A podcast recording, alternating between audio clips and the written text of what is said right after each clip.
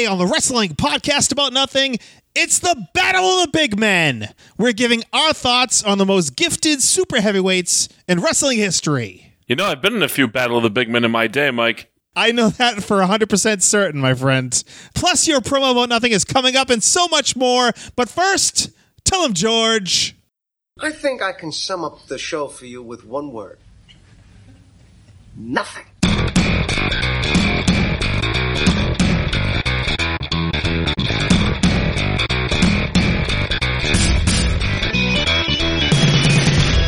Wrestling fans, there are millions and millions of podcasts out there, but there's nothing like this one. Do you ever just get down on your knees and thank God that you know me and have access to my dementia? This is the Wrestling Podcast About Nothing. Nothing? Nothing. Welcome to the Wrestling Podcast About Nothing, episode 114, presented by. Uh, uh, well, we'll come back to that. My name is Mike Crockett. I'm a longtime independent wrestling referee in the Northeast, currently on an extended hiatus from the ring. And joining me, as always, is a veteran of the New England Independent Mat Wars. Now, he's a Ring of Honor wrestler, the irresistible farce, the immovable object, the Kingpin Brian Milonas. Hello. Why? Why am I the irresistible farce? Uh, for copyright reasons. Oh, okay. we don't want to get a cease and desist. You just had to change something, yeah. I don't know. We could be like the Young Bucks and uh, really turn uh, the cease and desist order into something. Maybe we could. That'd really get us some publicity. Yeah, there you go. Let's do it. Look into that. well, uh, as I kind of alluded to right from the top, last Monday, Brian, after our episode was released, BDA Radio closed its doors. Yeah. Can you believe it? Uh, yeah, I can.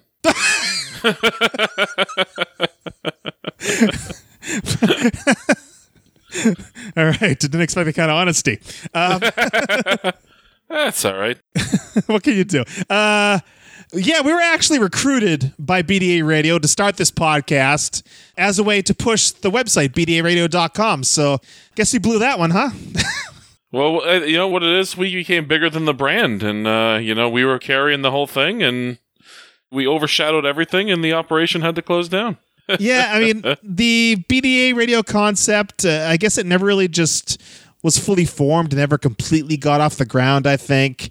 Uh, and the podcast kind of became the focal point. I think you're you're correct. So BDA radio is no longer. Um, I don't know what I'm gonna do. The longest running bit it has to be scrapped. Well, yeah, that's the that's the real tragedy here. I think. Uh, what what are you gonna do, Mike? Like half of uh, half of your bits circle around uh, BDA radio. You're opening the the BDA radio bit. What are you gonna do? I am completely at a loss right now. I'm at a loss, as they say. You're at a loss. yes, I really have no idea what I'm going to do going forward, but we're going to trudge through. And uh, thanks to the honest thoughts, thanks to those guys for yes getting us our start and, and kind of giving us the idea. I think we've talked about it before. Uh, they're a couple of my buddies, a couple of uh, my longtime buddies, uh, Paul and Chad. Paul is uh, my longest and, and best friend in the world, and no offense, Mike, and uh, and uh, yeah, so so thanks to them, and without them, this wouldn't have happened. They had approached me about doing a podcast, and you know, the, their original idea was thinking like I would just be like a one man show or something, and I thought, who better than to come harass me on a weekly basis than uh, one Mike Crockett. And that is why we are the number one thing to come out of this whole BDA radio thing. Yeah. We're the number one wrestling podcast about nothing. That is true. That is true. so yeah, thank you to Paul and Chad.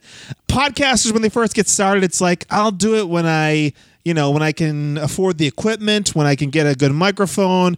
But they afforded us the opportunity to just sit down on day one and record. They gave us the equipment. They bought the equipment for us. So it really made it easy to just, you know, hit record and start talking. So that's all thanks to Paul and Chad, the old BDA radio team. So yeah, but I thought you know I thought it would be a fun thing here on the podcast uh, for us to discuss right on air here. Who's going to foot the bill now for for this podcast? Who's going to pay my salary? Uh, who's going to uh, you know all the uh, all the maintenance kind of uh, expenses that go into it? I, I just you know where's that money going to come from now? You heard that whole thing about the baby on the way, didn't you? I don't want to hear that excuse. I, I already have two children. So uh, I don't want to hear your I don't want to hear your sh- hardship sob stories. Come talk to me when you make two babies. Well, yeah, that's just the thing is you've got all your finances worked out. You you know uh, you know what it takes uh, financially to put food in these uh, children's uh, mouths. So with me, it's still uh, I, I still got to figure all this stuff out. So You better start taking up refereeing again, buddy. I guess I better. Uh, I mean, I was going to say that we're not going anywhere. We will continue despite the fact that BDA Radio is no longer here. But at this point, if we don't know who's going to pay for our hosting and stuff like that, uh, you know, I guess it's fun while it lasted. Well, see you later. this is a farewell episode of uh, the wrestling podcast about nothing. No, I think we're paid through uh, the middle of July. So, Oh, okay. hey, it strangely coincides with uh, right around when the baby's coming. We're not going anywhere.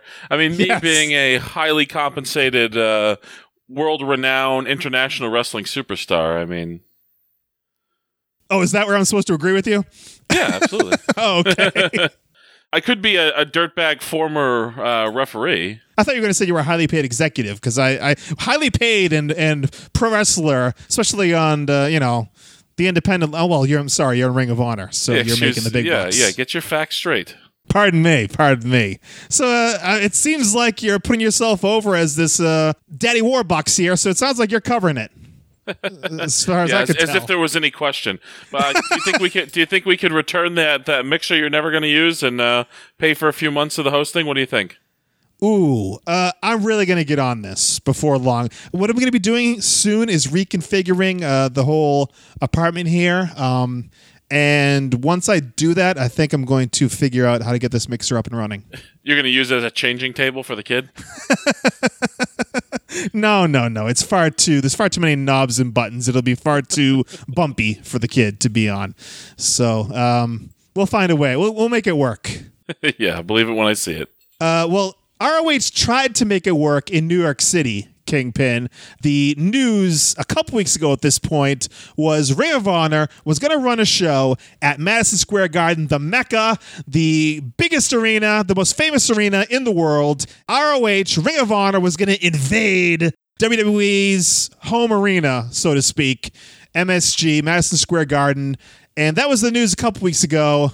Since then, we found out that that is not going to happen, according to a interview with Joe Koff on PW Insider, I believe. Uh, yeah, indeed. Yeah, the, I, I did see a interview or a statement from from Joe Koff come out. So, I mean, there's only one thing really to be said, Mike. Uh, WWE crushing Brian Milonas' dreams since 2001. no, it's it's a bummer. It really is a bummer. I think it would have been a really cool thing. And who knows, maybe uh, you know, if you read the statement or you read the interview or whatever, it, it doesn't sound like um, that's the end of the story here. So we'll see how it all plays out. And, uh, you know, I, I ho- hopefully it comes to fruition. Um, my, my guess is it would have been, I don't know if it, that was, if it was confirmed or not. My guess is it, it would have taken place during WrestleMania weekend when there's, you know, uh, going to be hundreds of thousands of wrestling fans in the area. Um, Yeah, that was the rumor, yeah. That makes the, that would make the most sense for trying to draw a house of, I mean, what, 16, 17,000? Yeah, uh, potentially, I think upwards of 20, I think, right? MSG? Something like that, yeah. So I mean, bit of a disappointment, and you know, uh, you know what? No matter no matter what, though, WWE is not going to be able to stop the momentum that Ring of Honor has right now. I mean, you know, all the all the venues now that um, are upcoming for the most part are, are arena type places. So really cool stuff. They just announced in September going back to Las Vegas this time, and then the Orleans Orleans or something arena. So WWE can stop the MSG show, but they can't stop the momentum of Ring of Honor. WWE also kind of getting in bed with Noah, Pro Wrestling Noah, which is uh, you know a competitor, a rival promotion of New Japan Pro Wrestling. So it seems like yeah, WWE not resting on their laurels. They're not just sitting at the top of the mountain looking down. They are really taking the temperature of the wrestling business and keeping ROH in check, keeping New Japan in check. Uh, WWE is definitely not just uh, sitting back and letting things happen. No, I mean, that, but that tells you that maybe they're a little worried. Maybe they're they do have, you know, I know uh, Jamie Jamakowski came on this podcast, and he is. We get fury for being crap for being a WWE shill, but Jamie is the ultimate. uh, WWE shill, and um, they're not making these moves unless they feel feel compelled to.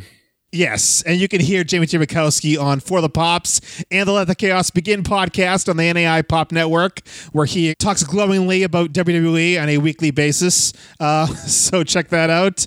And yeah, we'll see what happens with uh, Ring of Honor. There's, I, I mean, rumblings of possible litigation. I don't know where that could possibly be going. We'll have to keep our ears to the ground on that one. And, you know, you get the inside scoop uh, in the locker room and come back and broadcast it to the world on this podcast. Should I? Yeah. Should I? Should I reach out to to Joe Koff and see if he'll give us an exclusive, Mike? Is that what you want me to do? Yeah, I mean, you've done a number of things for him. You sat on an egg for him. the least he can do, right? no, he does plenty for me. Uh, you know, he, no, Mike, no, I'm not doing that. You're being ridiculous. You, why, why, why, don't you? Why haven't you? You've been in this pro wrestling business a long time. Why haven't you developed any credible sources? Uh, no, I've got a couple. I got a couple. Do you know? Yeah. Oh, oh, the one that the one that told you uh, whose kid that teamed with that WrestleMania there with Braun Strowman. Some of the is your source the person who gave you the that misinformation? That it was Sheamus' son? Yeah. Yeah. Uh, yeah, that was one of my sources. Who, who's your source? Dave Meltzer? Oh, FDM. Here we go again. Two weeks in a row. Bruce Pritchard Shill right here. The Kingpin Brian Milonas. Sure. Speaking of podcasts, last week we did True Confessions on episode 113 of the Wrestling Podcast About Nothing. Uh, Brian, we had some confessions come in. One from our buddy Randall Keogh at Randall Keogh on Twitter. He says, My confession at Lantern underscore red and I turned down wrestling school because we were handed a business card from a guy at a flea market and we didn't know him. I'd say that was a crisis averted. uh, perhaps. Guys at flea markets, probably not the best place to get your wrestling training from. Now, now, were you trying to when you saw this tweet, Mike? Were you like me, trying to figure out like, ooh, was this somebody we know potentially? Yeah, I wasn't sure. I don't know any flea market wrestlers though. Oh, and maybe I do. oh boy. Maybe Randall can let us know. If he doesn't want to put out in public, give us the old, you know, private message. All right. Steven, of course, my evil nemesis at HHH Guy 2004. He says his wrestling confession I once cheered for referee at Croc Socks. wow. Well, Steven's now ostracized from the community, I'm sure. Uh, thank you very much, Steven, for uh, once cheering for me. Thanks very he much. He was excited about the prospects of seeing some black undies. God. Uh, the dirt sheet shuffle last week, Brian. You're still basking in the aura of your big victory. Oh, mission accomplished, Mike. Mission accomplished. You're 10 and 9 now in the dirt sheet shuffle and just uh I heard you went out and had a hot fudge sundae just to celebrate. what else would I have? Of course. so uh Randall once again says this is his uh, impression of the dirt sheet shuffle. Wrestler got injured in his 2015 Chevy Impala. Brian chooses that and Crockett says wrong because it was a 2014 Chevy Impala. That that is not the kind of uh, chicanery that I pull in the dirt sheet shuffle, Randall. That is uh, bears no resemblance to what I do in the dirt sheet shuffle. So you're you're you're not gonna you're gonna sit here and disrespect our our listeners, our loyal fans. You're gonna sit here and disrespect them uh, in that manner when you know it's true. Uh, maybe once I did something to that effect, but you gave me a, a, a ration of shit for it and then I decided to go a little more by the book. And, uh, you know, I haven't fooled you since. You cheated and you still counted that victory, though. There wasn't a cheat. It's, it's, I, I just decided to take it a little easier on you, Brian. yeah, did you? Or you got lazy, too. Oh, f-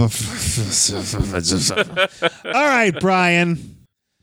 I'm going to get lazy right now and not even plug BrianMilonas.com. That is all up to you. Well, you haven't in weeks anyways. You do the same bit where you just turn it over to me. But yeah, head over to brianmilonas.com, get yourself a Mastodon t-shirt, get yourself a Kingpin t-shirt. And if uh, you want us to keep getting this podcast hosted, you better go buy some Curtain Jerker t-shirts or we're done in the middle of July.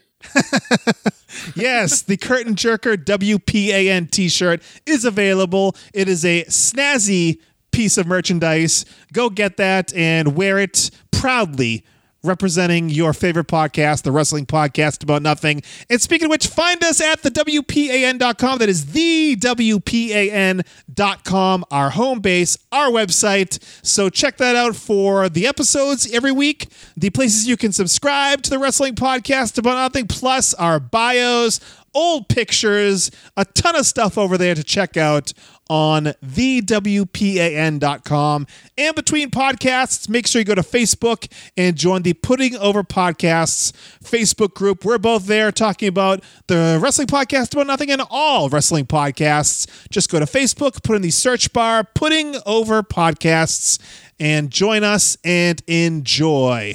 Brian, we're talking this week about wrestling's best big men. And of course, the inspiration for doing this is Big Van Vader, Leon White, who passed away last week at the age of 63. Of course, we had heard that he was diagnosed with congestive heart failure, and they told him he had about two years to live. He lasted almost two years, and he passed away uh, following a month long hospitalization for pneumonia that was on June 18th. And uh, so Leon White, Big Van Vader, no longer with us. Brian, I always kind of uh, made fun of you because during a camp with Tommy Dreamer, I believe, Tommy asked you who your favorite wrestler was, and you said Vader, even though your favorite wrestler is Hulk Hogan. um, I think the reason you said that, though, is because Big Van Vader, uh, if you were a big guy in the business, he was the prototypical big guy. He's kind of what you would aspire to be a, a big guy who can move. Is that correct? Right. Well, I, the one thing I will say is I, I uh, I'm gonna I'm gonna challenge your statement there. I don't think he's the prototypical big guy. I think he's one of the first big guys to to move in the manner he did and to go to the top rope and um he yeah he was atypical. yeah, you're right. He wasn't just this plodding big man who you know he he was Vader was impressive, especially uh, that early kind of '90s era. Vader was just uh, on another level. Um, I think I came to appreciate him once I actually got into wrestling and and started to try to find my niche, try to find my style. Um, you know, I'd, I'd like to think I'm fairly athletic, especially for a fellow of my size. And um, I didn't really identify a whole bunch with the, the plodding big men. I, I, know, I was always impressed by the big men who can who can move, who can do things, who can actually wrestle and and and work. And uh, Vader was right up there with the with the best of them. You know, one of the best big guy wrestlers of all time, I think. And I asked you earlier. I texted you and asked you if you had been around Vader, and you said you had, right? Yeah, so um, I think it was was it last year? Maybe it was maybe it was two years ago now, um, almost two years ago now that was on a top rope promotion show in Brockton, Mass, a stadium show. And the Playboy, my brother, the Playboy, actually got to be in the match with Vader and work with him. But yeah, it was in was in a locker room with him. Got to converse with him a little bit. Guys were asking him questions. He was telling stories. Uh, the Playboy, I think the Playboy posted a picture. Yes, um, I retweeted that. Yeah, um, but yeah, so th- that was that was really the only time I was ever you know ever around him. But just you know he obviously older now not moving as well as he did in his day and he was still out making towns and whatnot but still pretty cool to be around a guy of of that you know of such legendary status. And uh I, you know it, it's sad to see him lose his life and uh, you know also sad is the fact that yeah he's going to go in the WWE Hall of Fame someday but it's just too damn bad he's not alive to see it. Like that that's that's such a shame because they've they've had an opportunity, and it makes you wonder why he's not in yet. And now here we are again, where there's another situation where yeah, they're going to have a guy that goes in, you know, after he's passed away. Yeah, and the fact that they only like to put in, it seems like they like to put in one person who's deceased per year, and I think that uh, he could be at a at the end of a long line. I think because you know obviously a lot of people have. Uh, passed away before their time in professional wrestling.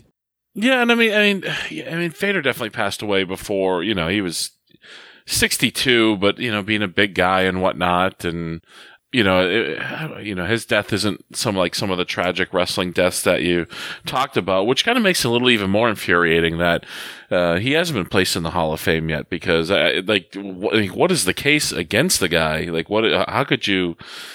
How could you? How, how could he not already be in? That's the thing that just kind of uh, when you think of some of the some of the people that have gone in, or, and I know it's it's pro wrestling, it's subjective, it's you know there's so many things that go into it, but boy, wouldn't Vader seem like a like a slam dunk, no brainer? You know, especially for you know like the Atlanta WrestleMania or some of those ones down south or or whatever. I, I, I don't know. Does, does, it strike you as weird too that he's not in? Yeah, and I think part of it could be just the WWE attitude towards him. I mean, as soon as he came into the WWF, he had that great angle with Gorilla Monsoon. Uh, but then I think he, you know, was just, he was suspended after that because in reality he had an injury, and he came back and he worked with Shawn Michaels, and Shawn didn't like working with him and gave him a hard time, and he never got that big win against Shawn Michaels, never got the championship. It seems like I heard Jim Cornette speaking about this earlier, and he said that Vince never really seemed to get Vader which was, you know, if, if Vince is in your corner, you're going to have a hard time becoming the top star in the WWF, much like he was in WCW. I know it was definitely lean years when he was in WCW, but he had a, a tremendous run. I remember just, he's one of the only guys at that time where you watched his matches and you were like, holy shit, this is a fight. Those clubbing blows were, I, mean, I assume they were, they were clubbing it didn't look like didn't look very fake to me the way he was just he would just bat some guy's head around and uh, he in WCW he was tremendous. Did you see his WCW work? Uh, yeah, yeah. I mean, later on, more, more later on though than I, I mean, I, am sure. I think about it now, and I'm sure I watched as a kid because I watched all sorts of wrestling, probably more wrestling than I can ever remember. But, um, you know, really later on watching like some of the him and Flair stuff, the him and Hogan stuff is whatever. Uh, uh, yeah. Him and Cactus Jack, just some brutal matches. That, that, that's the stuff that really sticks out to me. Yeah, I think that's partially where he got the reputation for being stiff, uh, being like uh, kind of even dangerous was when he would do these matches with Cactus Jack or he'd powerbomb him on the unprotected floor. And, you know, make no mistake, this is something that I'm sure Mick Foley agreed to and wanted to happen. I, I, think I read something with Mick Foley, you know, after the death of Vader, where he was like, "This Vader is the only guy that can make a you know a six foot four, two hundred and eighty pound ugly man a sympathetic character. I, and I think that was true because Vader really, uh, they worked hard to get Cactus Jack over as a babyface, and Vader, yeah, pummeled the literal, not the literal shit out of him, but pummeled the shit out of him. And yeah, that's the only way you could get sympathy on a guy that looked like Cactus Jack, a guy that acted like Cactus Jack, who had the reputation of Cactus Jack. Vader had some great matches with, you mentioned Ric Flair. That Starcade match was something special where Ric Flair, you know, he was going to retire if he didn't win the championship from Vader. That was a great match. The Hogan stuff, like you mentioned, that was. Eh, it was it was so convoluted. uh, of course, Vader wasn't going to stiff the hell out of Hulk Hogan and you know have a realistic looking slobber knocker of a match, if you will. But I mean, the Flair like taking the pin for one of the matches that he wasn't even involved in with Hogan and Vader, it, it just got uh, kind of uh, ridiculous after a while. But Sting as well, the feud with Vader and Sting uh, was tremendous. I heard people talking about that was probably some of his best stuff. His stuff with Sting and some of Sting's best work was his matches with Vader. But yeah, when he came to the WWF after all that, he wasn't in the favor of Vince McMahon, as I mentioned. Uh, wasn't in the favor of the Kliq. and uh, you know you don't have those guys in your corner. You're not going to be able to do a lot in the WWF, despite you know all the talent, all the size, and all the you know just just look at the guy. How can he not be the world champion of the WWF?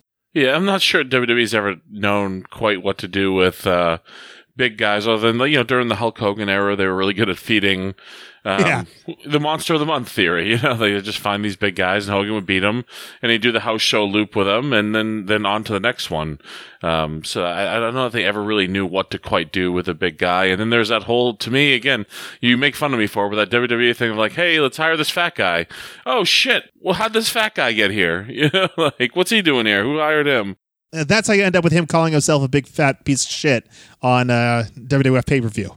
Yeah, I'm sure. I'm sure he was probably called that. um, but uh, yeah, I, I don't know. They uh, to me, they've never known quite what to do with with big guys, and um, you know, it, it is what it is. You know, and, and in all honesty, too, he's probably a little bit past his prime at that point, too. I mean, you know, being speaking firsthand, being this size, and then doing some of the things he did, you know, your body's gonna be beat to hell.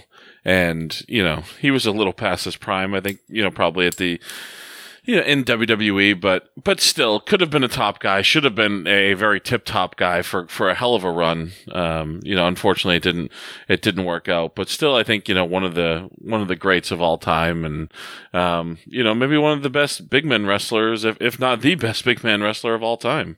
Yeah, Brian, and we're going to get into that. Best big men in professional wrestling. I think it's a perfect opportunity to do so, talking about Vader, who I think was just seen not just as a, a, a good big man, but a great big man and like a legit badass. Like I mentioned, just the that was always the spot when they had the uh, squash matches and that enhancement talent was stuck in the corner. That was uh, the wrong part of town during a Vader match. So yeah, you'd always see those big ham hocks pummeling this guy's head back and forth, and that was always uh, not the place you want to be with uh, a guy like Vader. And that's something I've done throughout the years too. And I mean, I have a damn mastodon skull as my as my logo. So I mean, um, Vader might not have been my favorite wrestler, but he is certainly somebody who has and continues to have an impact or an influence on on the things I'm doing. I mean, I go on Ring of Honor television with uh, a mastodon logo, and Vader was the mastodon. I didn't, you know, that's that idea was completely stolen and lifted, obviously. Like most of your stuff, right? Like everybody's stuff at this point, buddy. And we actually did talk about your personal journey as a super heavyweight in the podcast we did about nine months ago called Haas Fight. And we brought up Vader and a number of uh, different things and just your journey as a kind of a big man in a little man's world. So go back and check out, I believe it's episode 81 of the Wrestling Podcast About Nothing. We talked a lot about your own journey, but let's talk about the best big men in professional wrestling over the years. In the early days, like you mentioned, the plotting big men, uh, that was what wrestling was. Fat guys, as OVP would call them, right? yes, I mean you, the, the the quintessential one you think about all the time is the one. Jesus, I mean everybody who's over fifty years of age. Uh, I used to watch Haystacks Calhoun. Yeah. like that's always the. you know, like that. It's some like sixty year old dude who sees me. Oh, you're like Haystacks Calhoun. Like, shut up. and what was the story that Walter uh, Killer Kowalski would tell about haystacks? that he would that he had the claw on him, just squeezing and squeezing. I was squeezing and squeezing his belly, and he let out a fart, and Walter passed out. and he won. He won that way by technical knockout. Yes. oh my goodness. Yeah, the Haystacks Calhoun was one of those guys. How about the McGuire twins? I don't think I've ever seen them wrestle. I've just seen that picture of the two of them on these little motorbikes. Yes.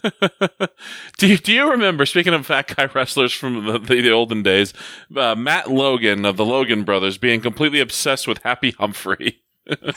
no, I don't remember that. You don't remember this? Yeah. Happy, Happy Humphrey was a big guy wrestler, and uh, Matt Logan had a bit of a, an obsession with him. I, I think that might have been a, like been a whole bit we created when we were working at uh, the old uh, dildo factory. But So yeah, that was the uh, the early days. Happy Humphrey, Haystacks Calhoun. And then we kind of got into the 80s and you had your your Kamalas, you had your your cousin Luke's, Uncle Elmer, Uncle Elmer, thank you very much, Uncle Elmer. But in the 80s though, Brian, in the 80s you did start to see guys that could move a bit better for their size. Well, even like Kamala. Kamala used to do the splash from the top rope at one point, did he not? Yeah, he did. He did. I mean, maybe okay. Maybe I'm uh, condemning uh, Kamala a little more than I should here, but yeah, the guys could move a bit better in the '80s. Here, do you, is there anyone? Uh, would you say any of these guys from the '80s would be among the best big men? Well, I mean, I, I, I mean, he's from the '80s. He was th- this fellow was there. I mean, he was in the WrestleMania four tournament and and was a was a uh, I think was a guy who, who WWE probably was high on, and that, and that was Bam Bam Bigelow. I mean, Bam Bam Bigelow goes back as as far as what eighty, you know, 87, 88, somewhere in there. Yep. So I mean, I, yeah, Bam Bam Bigelow to me is, um, Jesus, just out another guy outstanding. The way he could move in the ring, the things he can do. I mean, I can't do a cartwheel or or a or a um, moonsault, but I mean, he's another one that uh, that I really have just watch the way he moved in the ring and how fluid he was. I mean, the, that I think that's the thing with Bam Bam Bigelow is just how fluid he moved in the ring for a guy uh, his size and just just looked looked the part too. Just an absolute badass. I mean, who gets their freaking skull tattooed? But yeah, I, I think Bam Bam. Um, the Boss Man dates back to the 80s. He's another one. These are the guys that really have always stood out to me, along with Vader, as Bam Bam Bigelow and the Big Boss Man just fantastic. And the way they, the way they could move at that size is just so impressive. It just, it went beyond the, just the plodding, um, you know, fat guy match that you would, that you would kind of think of. They, they, they could just do things and just, and even, even if it wasn't like doing things like moonsaults, it was just the fluidity of their movements and, uh, the fact that they could actually wrestle and put on these compelling matches that, that was just so damn impressive. Bigelow, I think, was the first guy I saw that was like, holy shit. The way he would vault over the top rope and splash the guys. Just the fact that he could leap in a single bound over the top rope and land on a guy was really, really impressive to me. And of course, you know, the cartwheel and the top rope headbutt, all that stuff. Bam Bam was yeah, he was a revelation at the time. 87, I think, yeah, was the first time he came in with the whole manager search. Uh, Bam Bam was, yeah, he was something really impressive, especially obviously for that time, the 80s. And the big boss man, you are correct, sir. Uh, really impressive as well. He, the way he could move, just unbelievably. Started out on TV in the old studio World Championship Wrestling TV tapings. He was in the studio there, just uh, a six foot four, six foot five guy, just losing to Tully Blanchard in three minutes. And they realized that there was something there. Dusty Rhodes is booking at the time, and Dusty pulled him off TV and brought him back as Big Bubba Rogers. Uh, of course, that is your dad. You are Big Brian Rogers later in your career. But yeah, and then he came to the WWF. He was the big boss man and just had uh, extreme agility for a guy who was. I mean, he got smaller at one point. When he turned babyface, he was probably probably under 300 pounds. But he was uh, when he first came in, you know, what they bill him at like 357 or something like that? He was probably if not there just about there. And he yeah he could do some great things for a guy of his size. Not the same kind of you know he wasn't doing moonsaults. He wasn't leaping over the top rope but he could he could just plain move for a guy his size. What about the one man gang Brian. He is a monster of a man. You know, got the mohawk, the tattoo. You're talking about the tattoos. He's got the skull tattoos on the side of his head. He could he could move for a guy. He he could get off of his feet, do the big splash and all that stuff. He did the 747 off the middle rope, the big splash. He was a guy that was offered a little something more than the typical big man. Yeah, I mean, I, I think he's a little bit more in the in the in the vein of the traditional traditional big man, but uh, but somebody who could wrestle like. Uh, that, that, that's the thing that a lot of people, when it comes to big guys, it just you just kind of get looked at, and you're like, you know, painted with one brush. Yeah, exactly. And then and the fans see you, and sometimes the guys you're going to wrestle see you, and, and they may not know you, and, and, and they just kind of think like, oh, here we go, sort of, uh, sort of thing. And uh, uh, yeah, but yeah, one man gang, Akeem, the African yes. Dream. You know, I I, th- I don't think he's quite in the category of, of Vader and Bossman and Bam Bam Bigelow, but still tremendous. But I think see he's more in the I think in the traditional vein of big man though. You, you know, when you think of big guys. But very good at what he did, and especially Yeah, the fact that he was saddled with this gimmick and made it fun despite the you know the absurdity, despite the racial insensitivity. Uh, he, he did make it uh, somewhat enjoyable to sit and- watch a 450 pound white man act like an African American gentleman. Have you ever have you ever seen the clips from from Dusty Rhodes versus Akeem? I, uh, it's not popping into my memory, but I'm sure I have. Yeah, we'll have to find it and share it on. Uh, it- it's it's it's absolutely tremendous. My tag team partner, another another another very good big man performer, the Beer City Bruiser, is the one who uh, who shared it on social media. I saw I saw one time. Oh, is that where he, he he's hitting Akeem and Akeem is selling, wobbling, and then Dusty is wobbling next to him? Yes, Yes. Okay, I did see that. Yeah. So, would you consider Dusty Rhodes a, a bi- let, let me ask you one thing. Do you differentiate between big men and giants? yes, yeah. Like I like when we're thinking about this, like I'm not thinking of like the Andre the Giant or or the Big Show or, or guys like that. Those are giants. Those are I think those are a completely different category to me. Because like I think like an Undertaker or Kane are in that category too, the giant category. Okay, so it's it's strictly fat guys.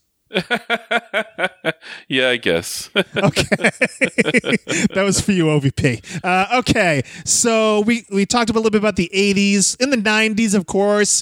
The guy that brought this whole thing to the table, Vader, came to prominence in the '90s, and he does the moonsault. You know, it takes your breath away. And guys in the '90s that really broke the mold for big men, I I would say right off the bat, to me, Yokozuna. Yeah, I mean, what was really impressive about Yokozuna was just was his sheer size. Like he was a His monster. girth. and just dropping that heavy leg on people and good God, good gravy. yes that Banzai drop um, you know if he liked you or if he didn't like you would that would determine whether he landed on his feet or just sat full force on your effing face i remember one of the squash matches that yokozuna had. He did he did the whole Banzai drop where he just basically did a split and just put his feet out straight and just sat on the guy. And you could hear in the replay the job guy going no no no no no no ah! literally Yeah, he, he I mean, he's one of the few, you know, quote unquote fat guys, as as you and the OVP guys like to say, uh, that WWE actually really got behind. I mean, he's a two time WWF champion and um, multi time tag team champion, I think, too. So somebody who who the company actually got behind at one point. yeah and just a, a, good worker which it's hard to say i mean a, a guy who knew his size talk to me a little bit kingpin about working as a big man and using your size to your advantage in a match Well, I think I think one thing that helped me from the start is that you know, in, in at the time when I first started training, um, I didn't necessarily understand why at the moment, but now, or you know, or, or as I got to you know to actually work shows and whatnot, it, it made a lot more sense to me, and I, I was trained. Um, I was trained like everybody else, so I, I had to do all the drills everybody else did. I had to uh, learn how to wrestle, even though I'm thinking like, "Oh, I'm a big guy, I'm never gonna have to use this." But that helped me so much. So my my mindset has always been to try to incorporate these things that that other big guys just can't do, and to move in a way that other big guys can't. Uh, like I said, I like to think um, I'm a pretty good athlete for a guy my size, and just to have that the I- you know. I, just to be smooth in the ring and, and don't be this big plotting guy that traditional, you know, when you think of traditional uh, big guys, I wanted to be in the mold of a Bam Bam Bigelow, a a uh, Big Boss Man, a Yokozuna. I mean, the one thing I will say is that when you're a big guy and you go into these matches, everybody wants to pick you up. Everybody, Eh, eh, eh, you know, every guy I think I've ever wrestled, they want to pick me up. They want to do something crazy to me, um, and sometimes I I let them, and sometimes I'm like, well, no, because that's dumb. but um, th- th- that's one thing that, um, especially wrestling and pro wrestling in 2018, everybody wants to throw around the big guy. Yeah, I remember the first time we brought in in chaotic wrestling a tag team called uh, Republique. Yes, It was two large, large individuals. One of them, Fallah Bahh, who is now on Impact Wrestling TV, and another guy by the name of Congo. I just remember their first match. We built them up as these two monsters. In their very first match, they both bumped. And to me, you have to build up to a, a big guy being taken off his feet. And I think that early on, their very first appearance, you want to get these guys over as killers. You want to get them over as just, you know, unstoppable forces, not to. I combined your two names there. I think that make that'll get by the uh, trademark lawyers, but I, I think that that was way too soon, and you gotta. It's really not these days, Brian. It's not so much uh, held to, but the fact that these guys bumped like two seconds into the match, it really took some of the mystique away from them, and you have to really save your bumps as a big man, right? Yeah, I mean, well, yeah, it's not adhered to in, in 2018. Very rarely Right. is it is it, but and that that's a way for me that I can try to stick out and, and be different is um, to actually still try to to limit that stuff a little bit, make my size mean something, make somebody work to actually get me off my feet, um, because I am you know a big physical specimen. Yeah, the, the, it's just sometimes it's just, uh, you know what it is, what it is in 20, 2018. Yeah. Um, but I think there's still a, there's still a place for trying to protect, you know, protect your size and, and be that big imposing force. and we'll talk a little bit more about what's going on these days in the independents and all the way up to WWE with big guys. But guys from the '90s, before we move on, like guys, how about Earthquake? This guy is someone who I don't think was appreciated at the time. You know, he's a a guy with a, a girth to him. He doesn't have a great head of hair. Oldest looking like 28 year old of all time. yes, of course he's you know he's got Dino Bravo and Jimmy Hart by his side. That doesn't help his case. But Earthquake, I think, was very good uh, as a big man. Do you agree with that? I do, yeah. Again, though, he's more that to me that traditional uh, sort of big man. But yeah, I, I thought Earthquake was great. He was he was brought in to be, I think, the monster of the month at at one point, and uh, the longevity of his career. I mean, again, the the one sad theme that we're kind of seeing a lot here is, is a lot of these guys are no longer, you know, no longer with us, and Yeah. but impressive. His his longevity and all the different characters he played well kind of in WCW I guess it was the same character by different by different names but yeah I mean he he was impressive. He he's another guy who could who he he moved smoothly. He had fluidity to his, to his movements uh, and he could actually bump and work a little bit too. So um, yeah another another really impressive guy. You know him along with you, think of the natural disasters that, that that's the team that everybody always compares like a me and bruiser to which uh, you know i guess it's a fair comparison Earthquake too. Just uh, being able to do that earthquake splash and not kill a guy that takes some talent. And he did that, you know, week in and week out. That uh, you know, that sitting splash off the ropes. Earthquake, yeah, was just. I would say, yeah, you're right. A little more at the traditional sense. He wasn't doing moonsaults and stuff, but quick on his feet. A, a guy who can move, really move for his size. Uh, later in the 90s, what do you think about? I mean, he didn't really start out as a big man, but he got there. Uh, a guy like Rikishi. I, mean not not my favorite um, you know i think i think he's a good worker i think I mean, he got, he obviously had crazy athleticism, and it's it's funny when when you, I guess- you can kind of think of our buddy Julian Starr. Um, Wait, wait what are you transfer- saying? oh, he's a fat guy wrestler now. Okay. but he, but he, it, it's funny as sometimes with guys as they get bigger, they keep their athleticism. Um, and and Rikishi certainly did keep a good amount of his athleticism uh, as he got bigger. And and he's one of the biggest stars of the Attitude Era uh, that Brian Fury hates so much. And he always took that Rikishi bump that looked tremendous. Oh, yeah, the uh, the Inside Out one you're talking about. Yeah, and I mean, in these circles, it's simply called the Rikishi bump. Well, that's not what I call it, but you know. Excuse me. I think that was handsome, handsome Johnny, aka Hanson of the War Raiders, who would call it the Rikishi bump. yes, who, who who we might talk about in a few moments here. Okay, so anyone else in the history of wrestling before we get to the state of big men today?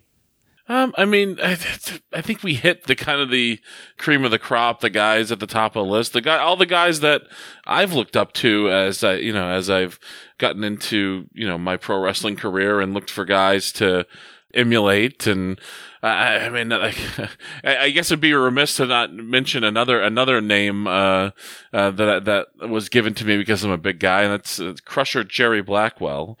Uh, Okay. so I guess I was his son at one point, but he's again when you think of like the stereotypical sort of big man. I mean, I think he's he's somebody that that people will remember.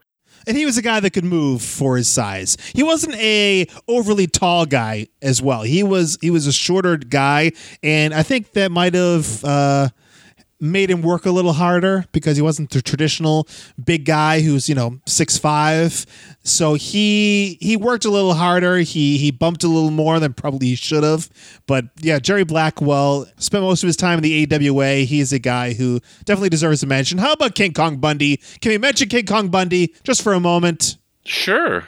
He's a great guy. I once saw him wrestle a match uh, in Velcro sneakers.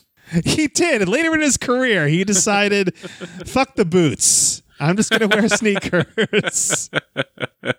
I mean, and then also too, when you think about, I mean, I, I Mick Foley might be a guy you can kind of mention. I mean, he was upwards of 300 pounds at different points. I mean, I mean, some of these guys who are kind of on the cusp, you got like a Mick Foley or, um, you know, a, a, a guy, I guess similar to Rikishi in that he wasn't always a, a big guy, but he kind of got there. And that was uh, Adrian Adonis.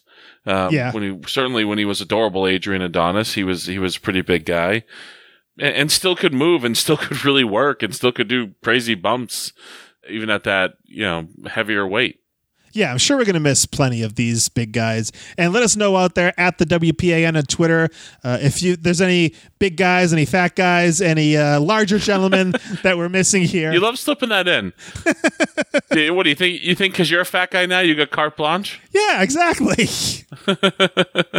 it's uh, my people. It's my people. So, uh, Brian, I think it's safe to say that there's kind of been a big man renaissance in the independents all the way up to the top. People more and more, I think, are appreciating different kinds of wrestling, different kinds of matches, different kinds of body types. Uh, I think in the past, you would see two guys of larger stature in the ring and almost dismiss it and say, "Oh Jesus, these two big plotting fat guys are gonna bounce into each other for 20 minutes." But that's just not how it is, especially today. And I think uh, you're evident of it. You and the Beer City Bruiser and Ring of Honor. I would never think that uh, Ring of Honor would have guys of your ilk, you know, in featured spots on the card. But that is happening, and all over the independents, it's happening as well, right?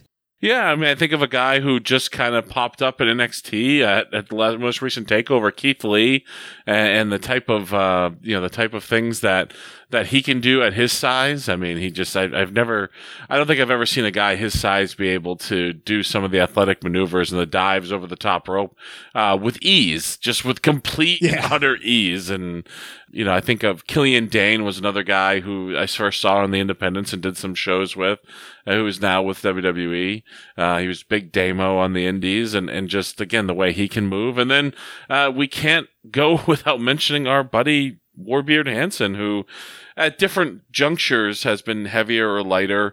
Um, there was a time where I think he got down to 240, 250 range, but you know, Todd has always been to me better when he's bigger when, when he it's more impressive when he's in that 300 pound range and moves and does the things he, he he does i mean if you're talking big guy you know big guys in professional wrestling todd's not the 400 pounder but he's a 300 pounder. And um, you'd be hard pressed to find guys who are uh, 30 or 40 pounds lighter than him that that can move half as well. And i, I mean at, at, at this point would you say that would you say that you know, I, guess it's tough now, especially with Tommaso, and, and it's kind of crazy to talk about guys who are buddies like this. But is is Todd the, the best wrestler that that we've ever encountered in our, you know, from guys that we came up with?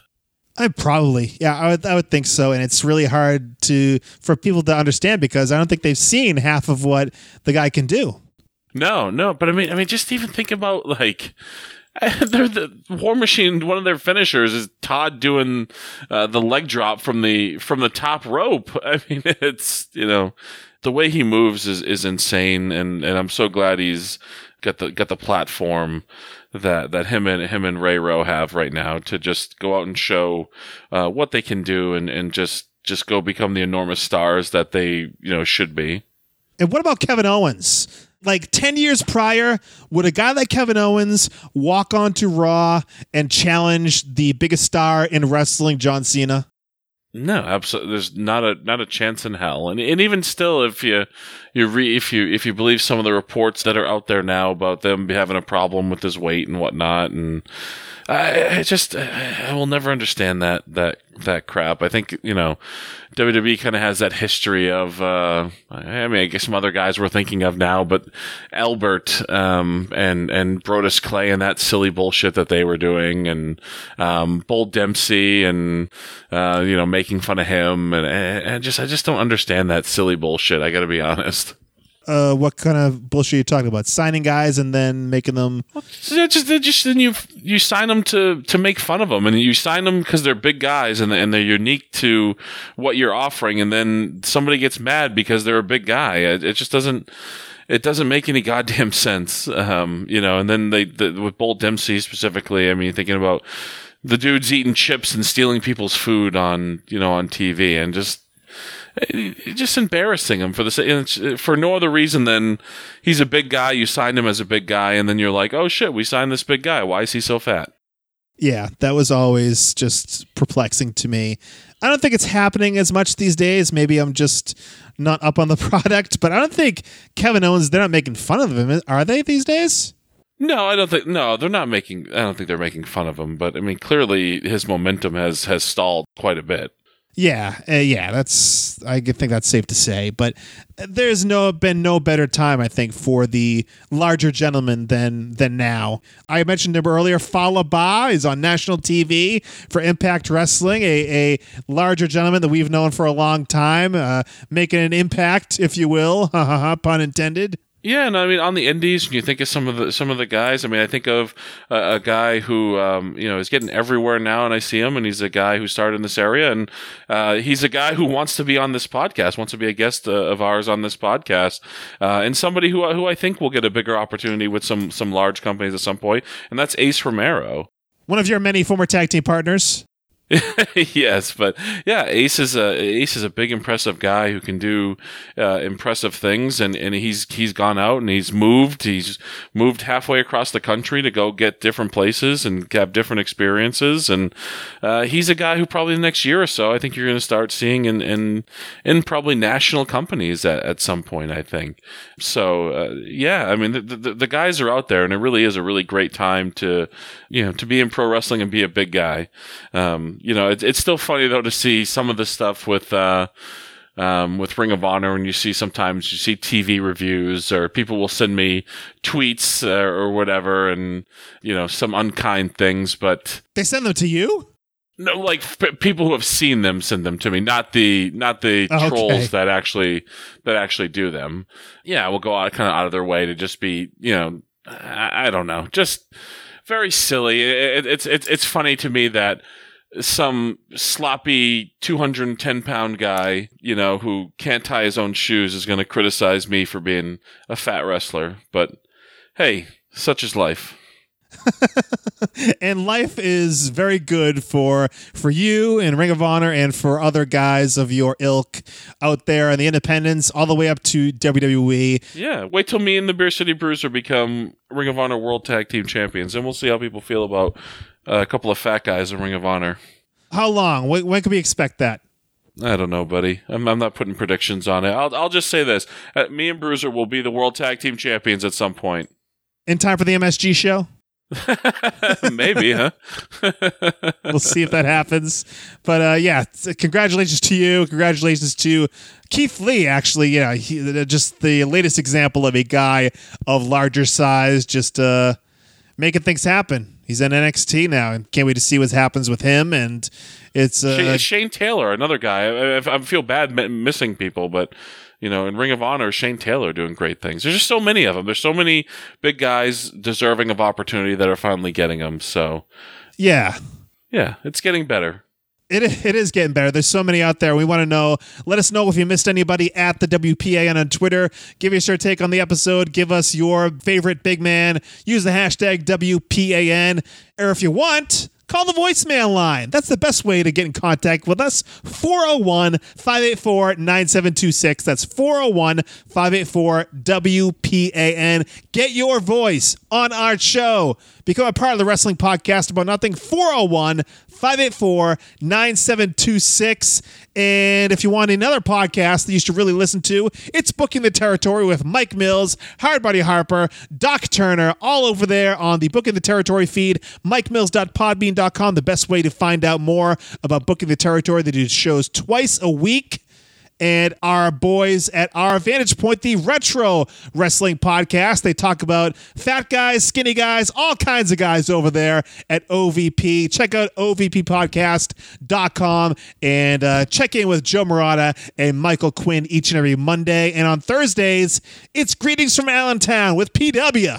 Peter Winson. He talks about one single episode of wrestling television and brings all of his uh, personal experiences, personal anecdotes, and you know what's going on in the world at that time. It's all a part of Greetings from Allentown each and every week. Make sure to check out at GF Allentown Pod on Twitter and find Greetings from Allentown on the Pro Wrestling Only feed, on Place to Be Nation, or on his own feed. And finally, the Rundown Wrestling Podcast, Jason Stewart and all the rest over there. They got stuff going on all week long. Make sure to check it out. The Rundown Wrestling Podcast feed. Subscribe and enjoy.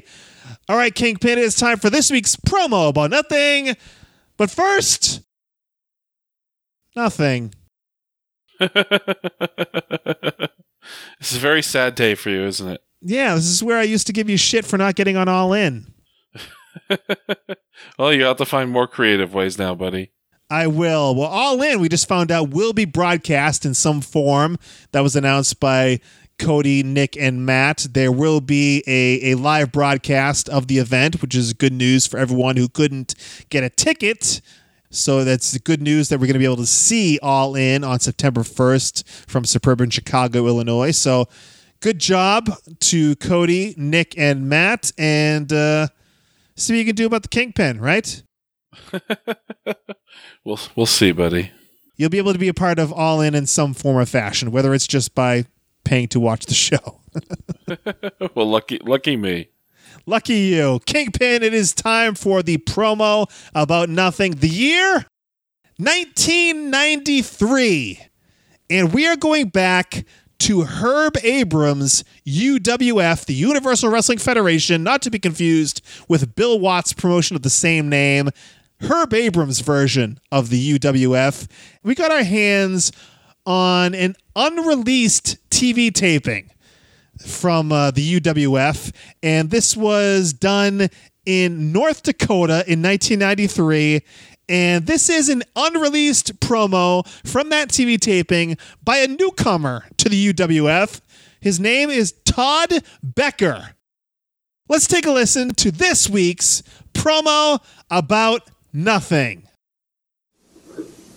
Hi, I'm Todd from uh, Minneapolis, Minnesota. I'm coming to UWF. Um, good. Here's how you got it. You guys have to shut the door and leave, please. Could you do me a favor and keep people out of here? Big heart. Well, we could take and lock that door. Okay, Todd. Okay. I don't give a fuck. Hi, how you doing? I'm Todd Becker from uh, coming into you. That was good. Okay. Hi, how you doing? I'm Todd Becker. I come out of Minneapolis. I'm coming into UWF. Uh, I hear there's a lot of competition here, good, strong competition. I can't wait. I'm a newcomer in the industry. Uh, I'm looking forward to seeing you all here.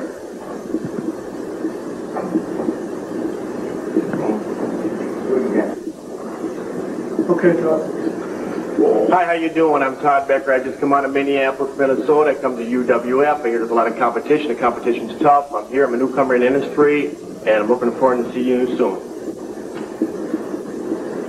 First of all, Quiet, everybody. Hi, I'm Todd Becker out of Minneapolis, Minnesota. Coming here in the UWF. The competition's tough. I'm here. I'm a new in the industry, and I'm looking forward to uh, wrestling for the UWF. that one's a good one. Nailed it.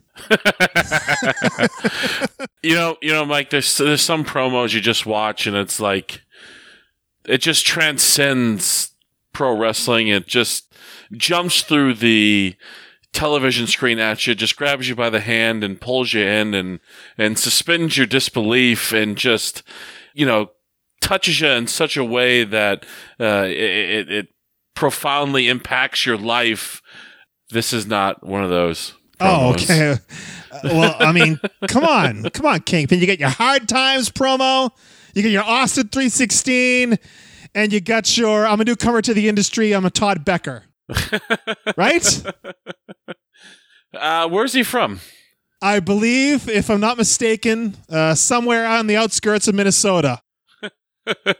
Minneapolis, Minnesota. Minneapolis, Minnesota. Yeah, as I mentioned, this footage is from a TV taping at the Minot State Fair in Minot, North Dakota. All right. And it has never been shown on television, obviously, Thank God. Because Todd Becker would definitely not make the cut. Uh, the one moment to me, there's one point where Herb, you can hear Herb Abrams in the background. He's yelling at people to, you know, close the door or whatnot. And Todd takes this huge, deep breath.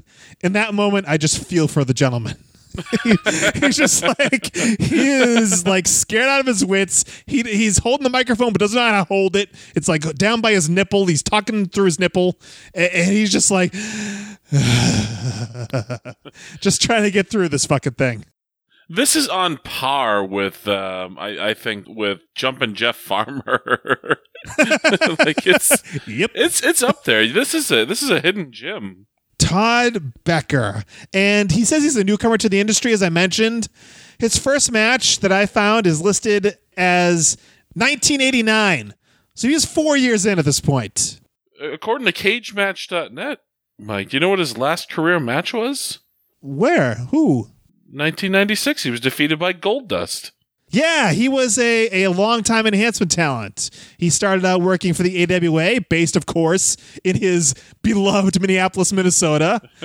and then, yeah, he did a ton of enhancement matches for the WWF in the 90s. Well, good for him. He had a solid career. Just couldn't cut a goddamn promo to save his life.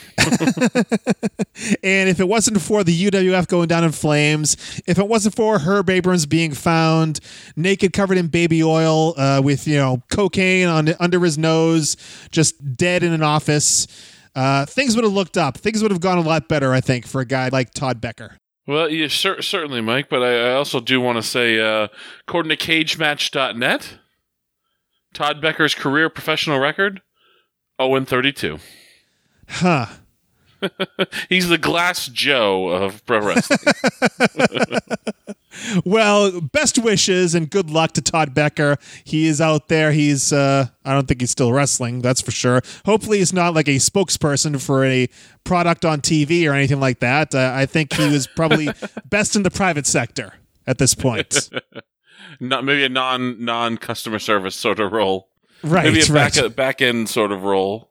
right. Okay. You have heard this promo about nothing. If you want the full picture, find the link to the video in the description of this episode or at the WPAN.com. Kingpin, you are hitting the highways and byways. You are crisscrossing this great nation of ours. You are plying your trade as a professional wrestler. And you are got dates. I do, Mike. This Saturday, I'm heading to Fairfax, Virginia, the Eagle Bank Arena for Ring of Honor's international TV taping, Fairfax Excellence. I'll be there with all the stars of Ring of Honor, and uh, who knows? Maybe uh, you know after after the events of uh, the pay per view on Friday night, there could be a world champion. There's a triple threat match on Friday night for the Ring of Honor World Championship at Best in the World between Dalton Castle, the current champ, Cody, and Marty Scurll. Any any thoughts, Mike? Any predictions from you on who you think might might leave Baltimore as champion? Hmm, Dalton Castle is coming off an injury. I'm going to say you might be seeing a certain blonde haired gentleman once again, the Ring of Honor World Champion. Wow, wow. Well, there you have it. A- You are you are a master prognosticator. Thank you so much. We'll see if that we'll see if that comes to fruition. Uh, but the following week, Mike, the month of July, where the hell is this summer already going? Uh, July the seventh, I'll be heading to Bethany, Connecticut for Northeast Wrestling. Go to northeastwrestling.com for ticket and full card information, and find Northeast Wrestling on all social media platforms. Then on Friday night, the 20th of July, not sure if I'll be there in attendance quite yet, but Ring of Honor returns to Nashville at the Municipal Auditorium. The very next night in Atlanta, GA, Bad Street, Mike. Yes. Ring of Honor at Center Stage, Saturday night at Center Stage. I will be there uh, for Ring of Honor's international television taping. I'm heading back to Atlanta. And then at the end of the month, buddy, uh, the 29th of, of July, I got a big day. I got two big events that day. Wow. How about that? Yeah. Working a double shot. yes, one at 11 a.m. in Newburyport, Massachusetts for Atlantic Pro Wrestling. And then that evening, I'll be in Worcester, Massachusetts at the White Eagle in Worcester uh, for Beyond Wrestling's Americanrana. It's the biggest show of the year. Tickets are already flying fast for that. So go to beyondwrestlingonline.com uh, for ticket and card information. All right, big month of July for the Kingpin. Big month of July all around, I think, in the wrestling podcast about nothing universe. But if you want to book the Kingpin, email Brian Milonas at Comcast.net or DM him on the Twitter at Brian Milonas. All right, Brian, we got through it. We are back next week, next Monday, for episode 115 of the Wrestling Podcast About Nothing. Till then, he is the Kingpin Brian Milonas. I'm Mike Crockett. Big ups to Mako, and thanks for nothing.